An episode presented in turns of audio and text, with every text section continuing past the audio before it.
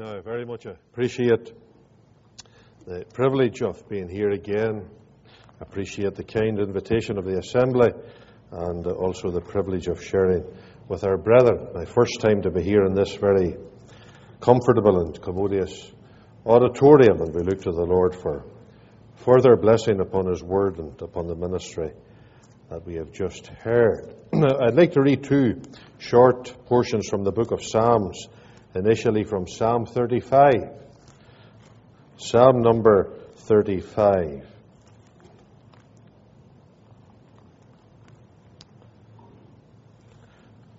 Just one text here.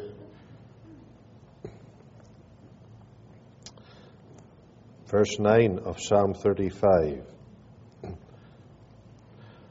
And my soul shall be joyful in the Lord, it shall rejoice in his salvation. My soul shall be joyful in the Lord, it shall rejoice in his salvation.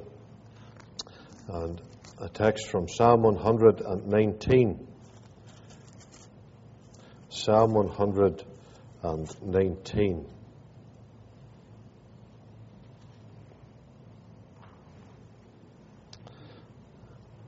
and our verse here will be 162. Psalm 119 and verse 162. I rejoice at thy word as one that findeth great spoil. Rejoice at thy word as one that findeth great spoil. now that's all we read. Other passages I'll refer to, but that will be sufficient for our reading, we trust, with the Lord's blessing. if, if I mention the name Robert Robinson, well, you may know quite a number that carry that name, but I'm thinking of a very specific Robert Robertson in my little diary of significant dates in Christian history. Robert Robinson was born on this date, 27 September 1735. He lived an interesting life, died when he was 54, became quite a useful servant of Christ, preacher of the gospel.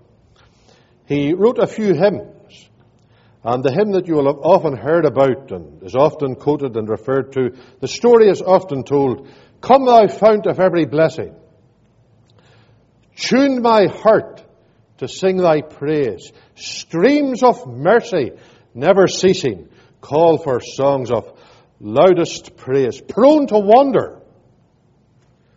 Lord, I feel it. Prone to leave the God I love. Take my heart and take and seal it, seal it for thy courts above. Now the story goes that after Robinson wrote that hymn, he was converted under the preaching of the famous evangelist George Whitefield. as a young man in his late teens. He wrote that hymn when he was approximately 22 years of age. As I say, became a fruitful preacher of the gospel.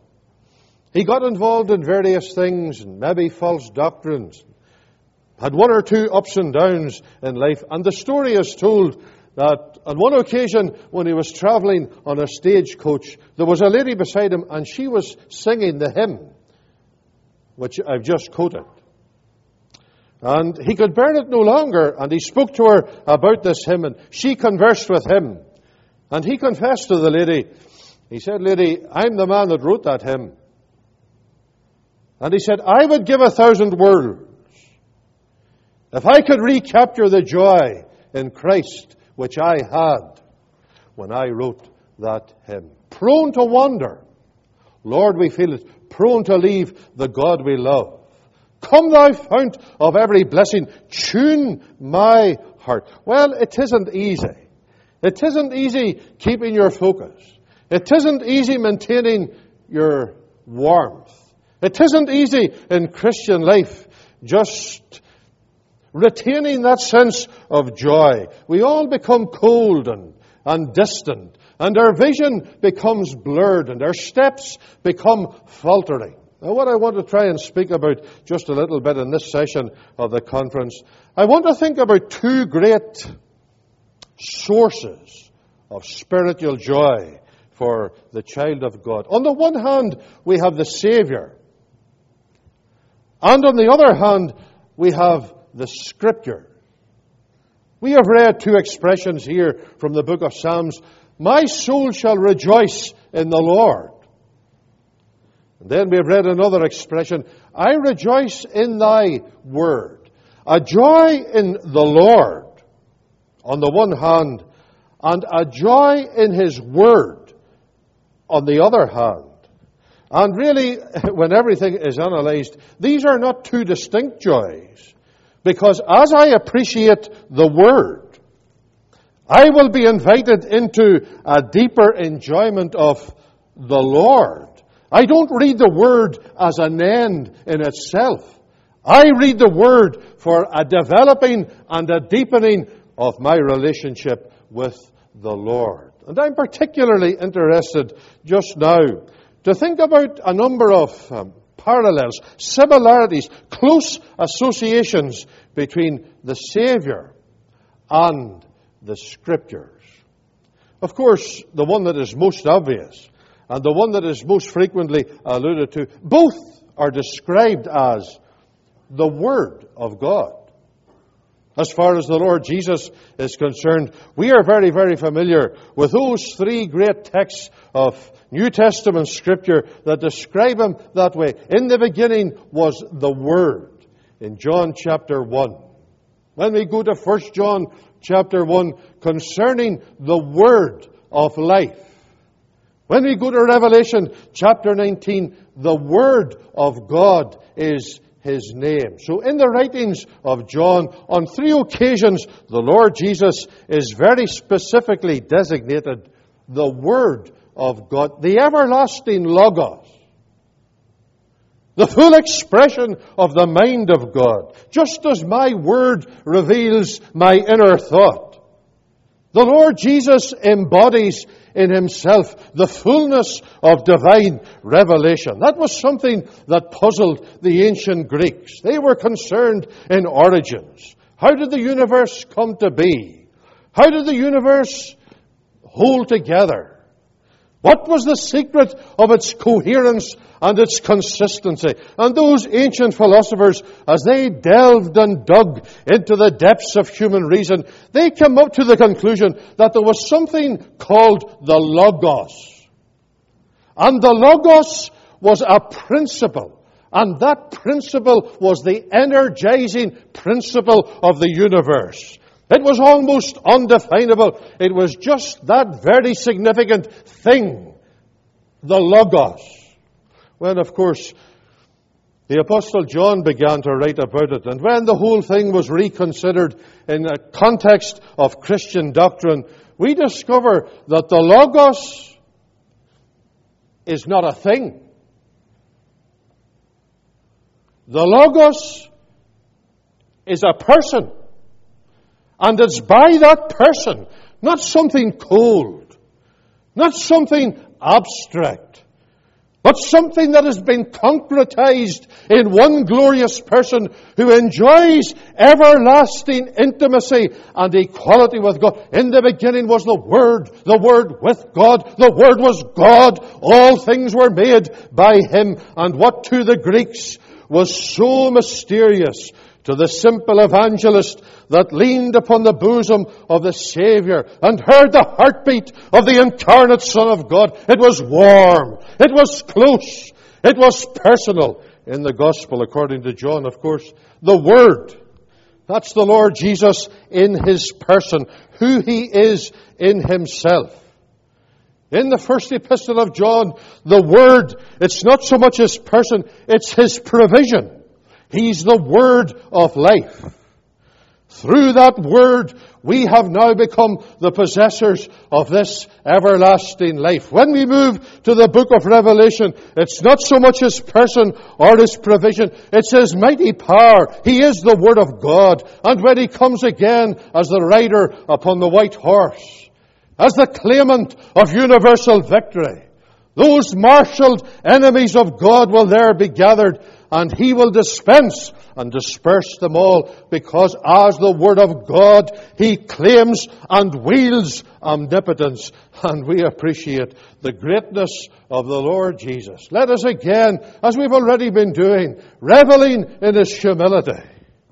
Let us appreciate and stand in awe before the wonder of his everlasting and essential deity. Let us stand beside Josiah Conder when he wrote those majestic words, Thou art the everlasting Word, the Father's only Son, God manifestly seen and heard, and heaven's beloved one.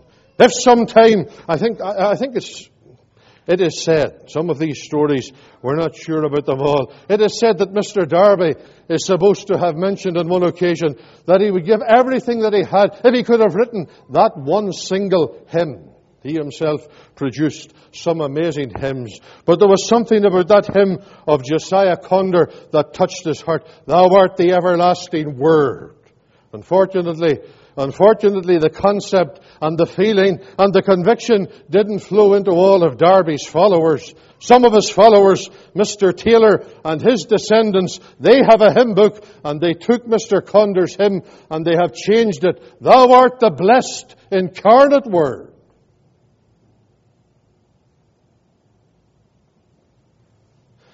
And I begin to smell a hint of heresy. Oh yes, it's true that He is the blessed incarnate Word. But while some of that persuasion believe in the existence of His person everlastingly, they do not believe in relationships before the incarnation. We can gladly sing, Thou art the everlasting Word, true image of the infinite, whose essence is concealed, brightness of uncreated light, the heart of God revealed. We appreciate the resplendent glory of essential deity on its full display in the Logos, the Word who is eternal and the Word who became flesh for our salvation. But then this book is also the Word of God. Because in this book, we also have divine revelation. So that for our pilgrim pathway through this world, with all its diversions, with all its deviations, with all its problems, with all its pitfalls, we can move with a steady step if we are guided on the one hand by the Savior, on the other hand by the Scriptures, because in these two, we have the complementary fullness of divine revelation. There's a completeness in Christ. There's a fullness in Christ. Thank God there is a completeness in this volume that lies before me. And I say especially to young believers, you just appreciate the full articulation and the absolute articulation of the mind of God in the text of Holy Scripture. Of course, that sets, um, that sets Christianity aside from Islam. And I speak respectfully. If you were to speak to, to an Orthodox Muslim, and uh, he too would say, We have the Word of God. And of course, he will not be referring to this book, the Bible. He will be referring to the Quran. And uh, he believes that the Quran was inscribed on tablets that are retained in heaven, never seen by human eye. At least many Muslims do. The contents of those invisible tablets were dictated word by word by the angel Gabriel, inscribed in Arabic, which cannot be translated. Those Arabic words are sacrosanct and they should not be translated. They are translated, but they do not have any official Mohammedan recognition in another language. The Bible is a book with greater flexibility. It can be translated into languages across the islands of the sea, and the mind of God can still be conveyed. You see, as far as a Muslim is concerned, the Word of God is a book. With its 112 surahs, the Word of God is a book. Full stop. Stiff. rigid, legalistic, cold. The Word of God is a book. But of course, Christianity moves into another sphere altogether because the Word of God to us is not only a book, the Word of God, as I have been saying, is also a person. And there's a warmth. There's a closeness. There's the possibility of intelligent and intimate communion. There's something living. There's something vibrant that through this book we enjoy communion with a person and the Savior and the Scriptures in their absoluteness. They embody the totality of divine revelation. May God help us to rejoice in the Savior just as much as and when we rejoice in the Scriptures. Let me, let me say a little bit about the arrival of the Savior and the arrival of the Scriptures into the sphere of human experience. They both arrived here by a very, very remarkable divine operation which is unparalleled in any other part of the universe. And each operation that I'm thinking about now in that operation, a very special and significant part was played by the gracious Holy Spirit. How did the Lord Jesus, how did the everlasting Word arrive here into history and among humanity and become an audible, tangible, visible reality? Well, the great operation was via incarnation. How did the Holy Scriptures get from the mind and the heart of God to the hand of man? How did the very calligraphy of the everlasting counsels arrive upon earth, written on parchment and in pen and ink? In that second operation, it wasn't incarnation, but an equally marvelous operation. It's called inspiration. And in both incarnation and inspiration, there was a combining of the human and the divine. The means of the incarnation, as we all know this morning, was the virgin birth. You remember that angelic announcement. The Holy Ghost shall come upon thee. The power of the highest shall overshadow thee. Therefore also that holy thing which shall be born shall be called the Son of God. And in those months preceding the birth of the Lord Jesus, there was the overshadowing, superintending agency of the Holy Spirit.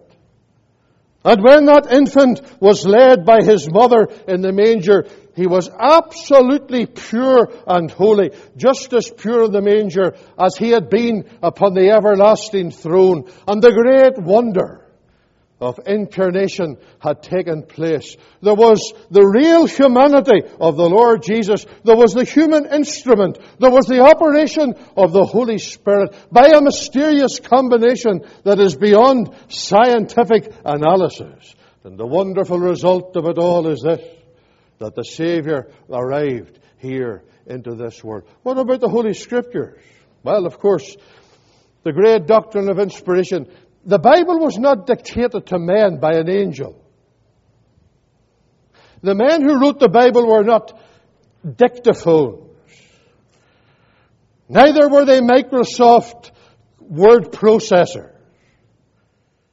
But the various authors over the span of the centuries, each one of those authors was taken up, superintended, carried along, supported, supervised by a marvelous operation of the Holy Spirit. Just as Mary was overshadowed by the Holy Spirit in the bringing in of the Savior, men chosen by God were overshadowed, superintended. Their personality was not violated.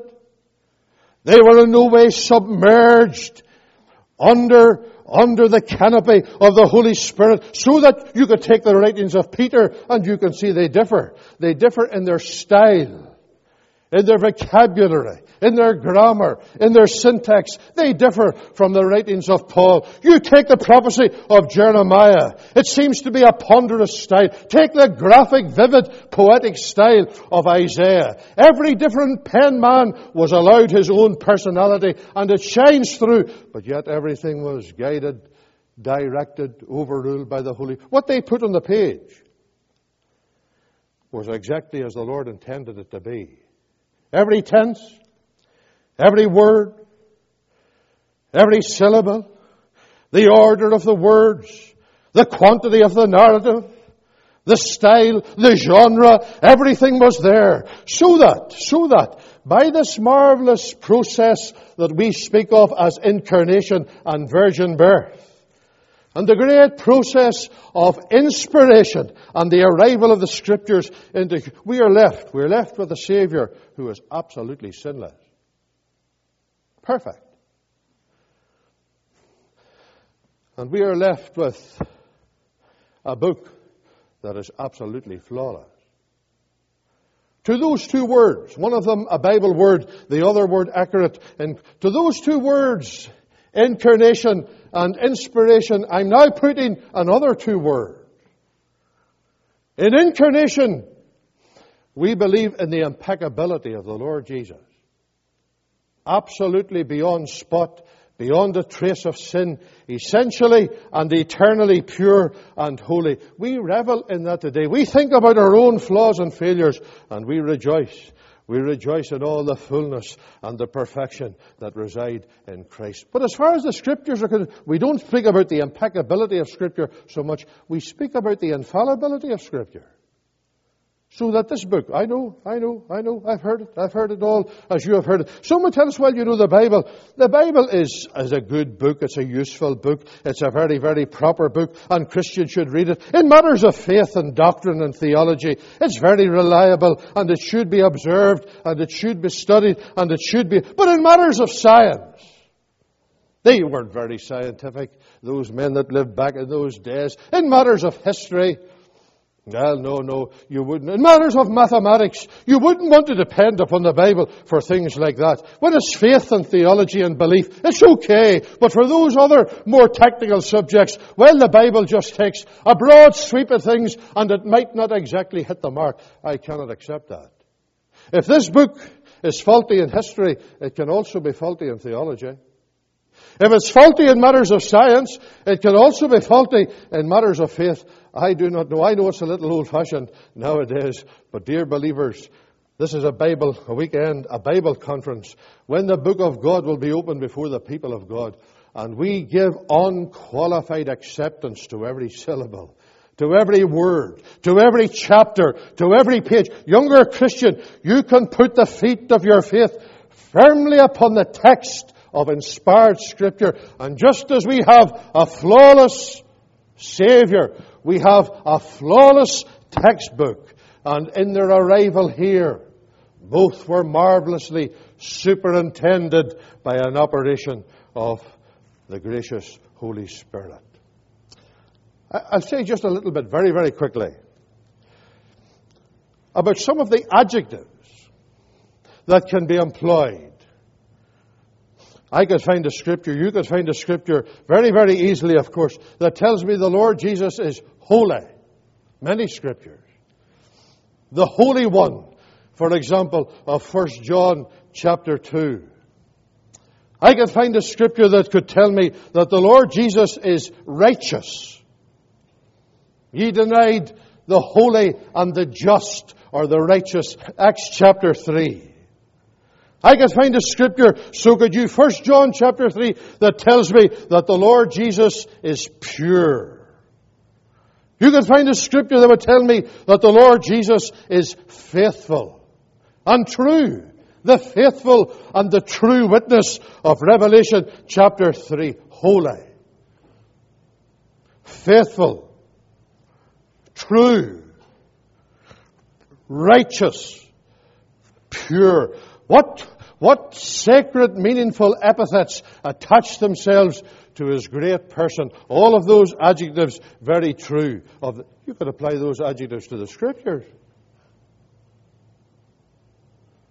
When Paul is speaking about the scriptures in 2 Timothy chapter 3, from a child thou hast known the holy scriptures. Psalm 119, all thy judgments are true from the beginning. They are righteous altogether. Proverbs chapter 30, every word of God is pure. So the very words that describe the Savior and give us, give us a character portrait are the same adjectives that are employed concerning the Scriptures. In fact, I, I read fairly recently of a, of a large publishing house, Christian publishing house, and they, uh, they had produced a very large consignment of Bibles. And they just called them Bible. Bible. And uh, someone was interviewing the CEO of the company, and he asked him. He said, "Up until now, he said, as far as I'm aware, on all your on all your publication publications of Holy Scripture, you did have the word Holy Bible." But he said, I notice in this recent printing, you've dropped the word holy and you just call it Bible. He said, Can I ask you, why did you omit the word holy? Oh, well, at least the man was honest. He said, We wanted to give it a better market appeal. Of course.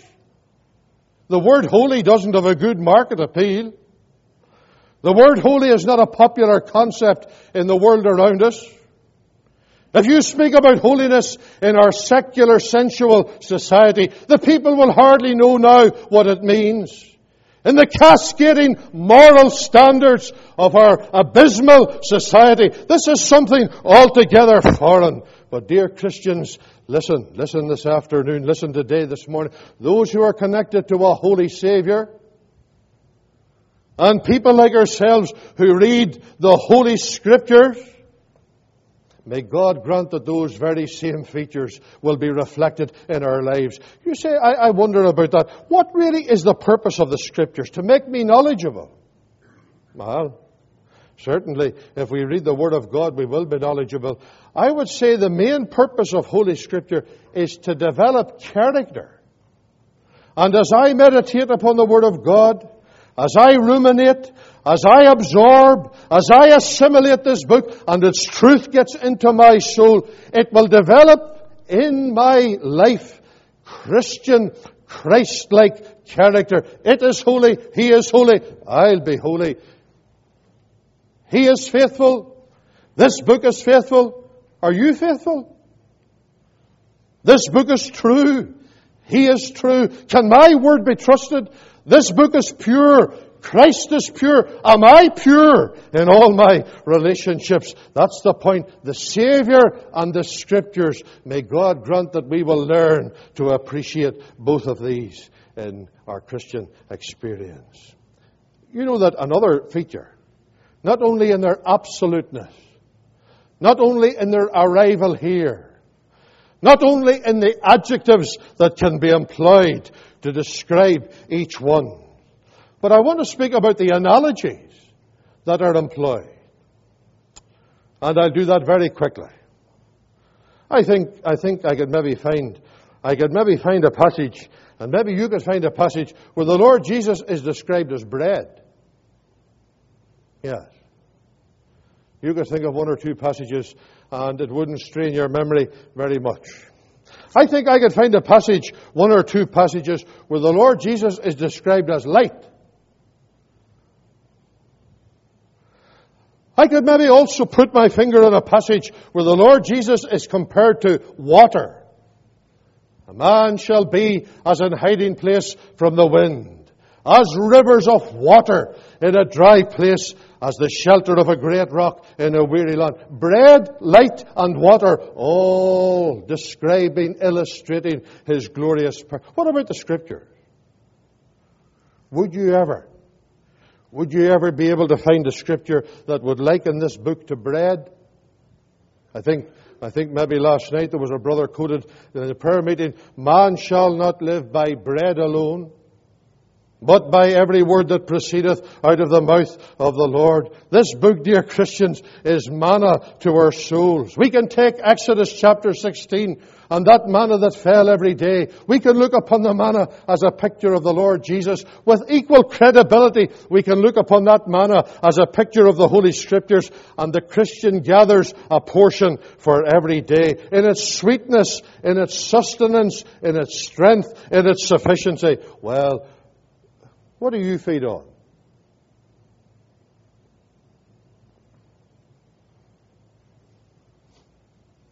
Can I ask you about your internet habits?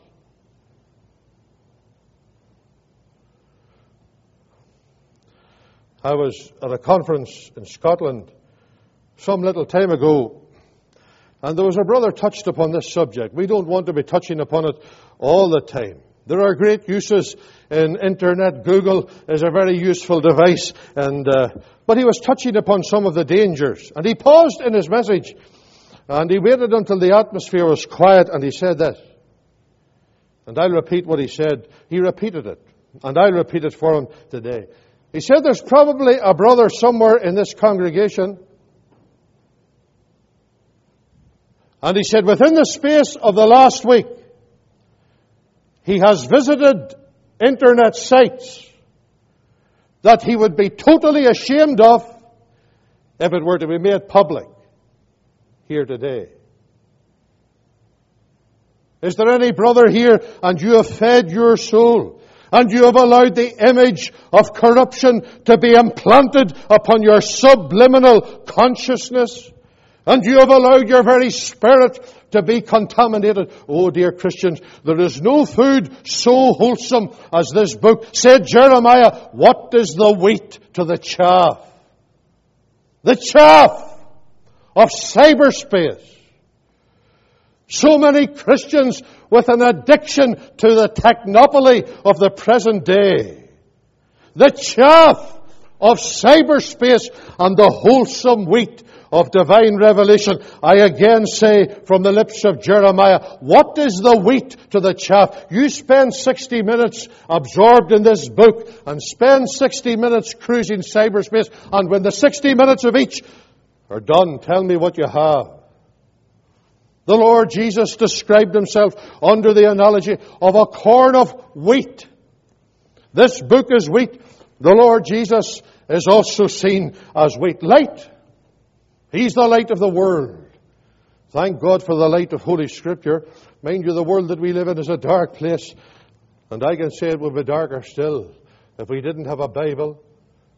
If we were just left upon the ramblings of Grecian philosophy. If we were just left with the blurred image of Oriental mysticism.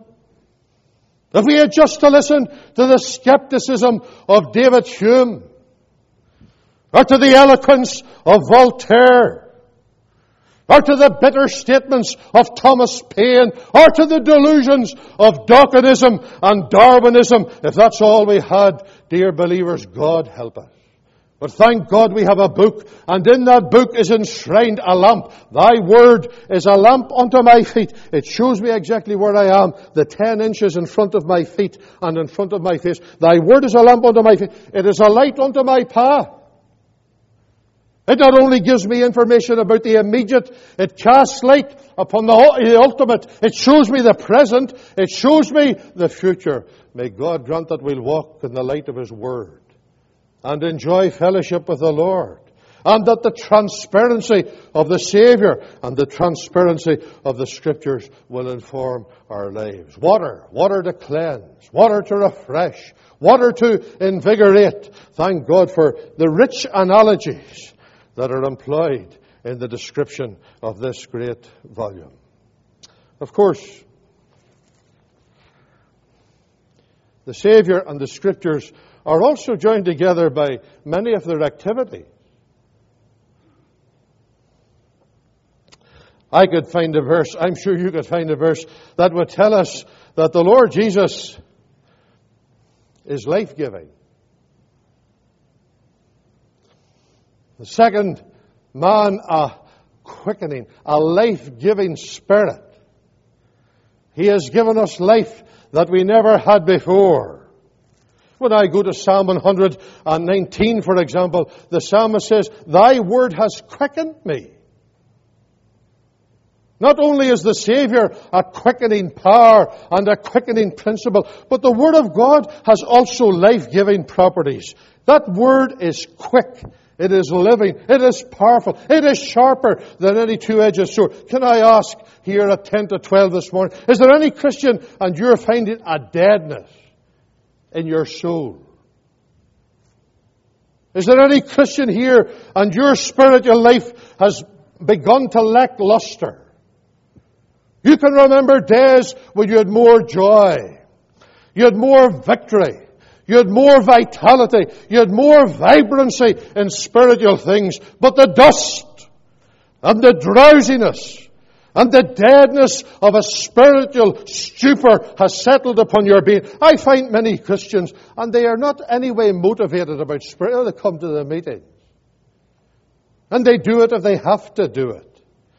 But there's a great absence of zeal and vigor and spiritual energy, and there's a deadness. I would suggest, I'll give you a clue, dear Christian, if there's a deadness in your spirit, spiritual life, probably, probably, and we'll do a little bit of diagnosis. The reason is this, you have been neglecting this book. You attach yourself to the scriptures, you will come after a weary day, a day in the cloisters, a day before the computer screen, a day in the office, a day with a family, and you spend a little while with this book, and it will have a reviving effect upon your spirit. Quicken me according to thy word. There are brethren and sisters here, and they could tell you numerous of times a little promise from the word of God, a little portrayal of the Savior, as we have had already. It revives our spirits, and it puts fresh energy into our muscles. The Savior quickens. The Scripture quickens. You know, another, another feature that joins them together, I'm thinking now of a verse that uh, tells me of the Lord Jesus, He's the great healer. With His stripes we are healed. He gave us healing.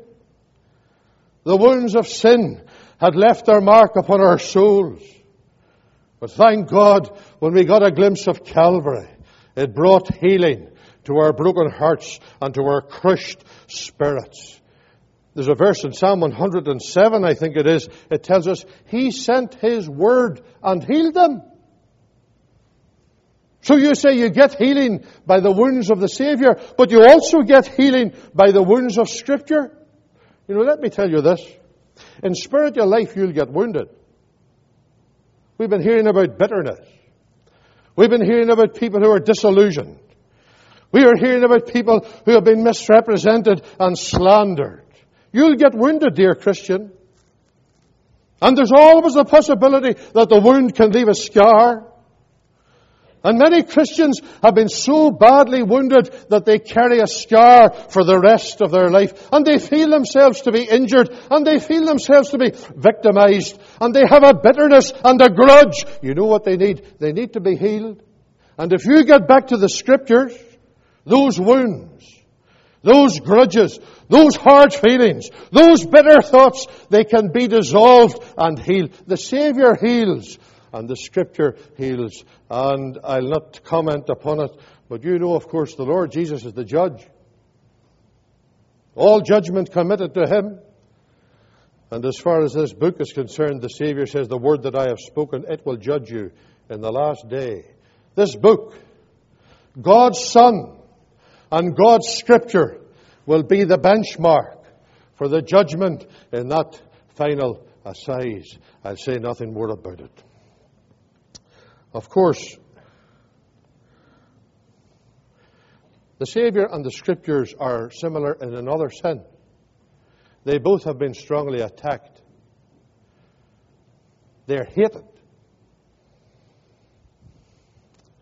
Liberalism modernism, postmodernism, higher criticism, all of those different isms and influences, and I won't mention any more, they absolutely and diametrically oppose the Lord Jesus. They cast aspersions upon his character. They raise questions about his work. They call to account his virgin birth. And your Savior and mine is still vilified. So is this book. They banish it. They burn it. They blast it. They belittle it. They break it. They do everything they The natural man finds within his heart a resentment against Christ and an equal resentment against the Scriptures. Those were the very things that came with conversion. We found a love for Christ that we never had before. We love to hear Him well spoken of. We love to hear the Word of God being opened. And around us, the antagonism and the attacks are accumulating. The world is becoming increasingly bitter. I believe the day will soon arise when in any part of the world there will be such hostility against the saints. The point will be reached when the trumpet will have to sound and the saints will be taken out of this world. They will be welcome no further and no longer. May God grant that despite all the hostility. In fact, I was reading the other day well, I used to love to hear these things when I was a young believer. I suppose you could say they strengthened my faith. I hardly need them now. I just accept the Bible. I have absolutely no problem with it. If the Bible says it, that's it settled beyond the question. Let the reason, you know, the Bible is not an unreasonable book.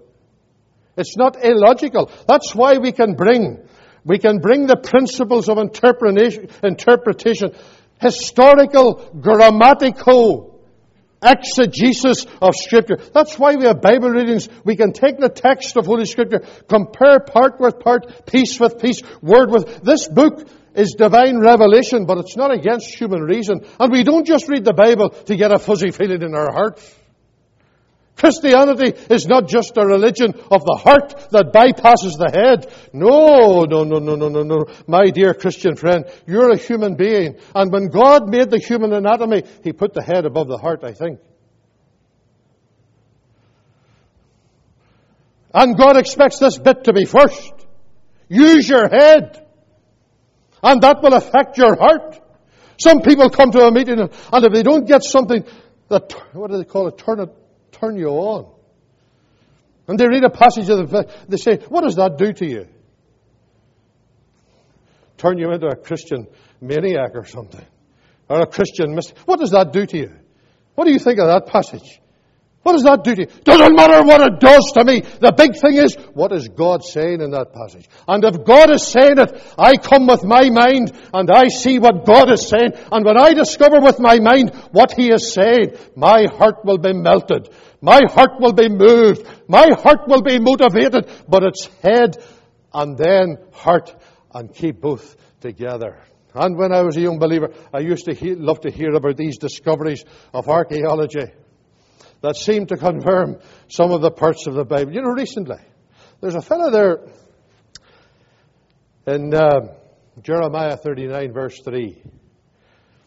You got a list of names. Nerglisser. Have you heard of him before? And there's a fellow called Shamgar Nebo. And there's another fellow called Sarsakim. And they were all officers in the civil service of Nebuchadnezzar II. And for many, many years, they said there's no, we never found any record of a boy called Sarsakim. Who is Sarsakim? And they said this was one of the inventions of Jeremiah. He had a bad dream and he had too much for supper and he wrote this name Sarsakim and the fellow got all mixed up and it's just, and they, they nitpick. I tell you, I tell you, if they nit, well, they don't nitpick some of the other books of this world the way they do the Bible, if they were as severe in their criticism of these other so-called holy books as they are in the Bible, those books would have fallen to pieces years ago. And they were nitpicking. Who is this fellow? Sarsekim. Samgar hyphen Nebo Sarsekim. And of course there was a fellow, they found, they found a whole lot of pieces of clay and they'd had them in the British Library from the late 1800s.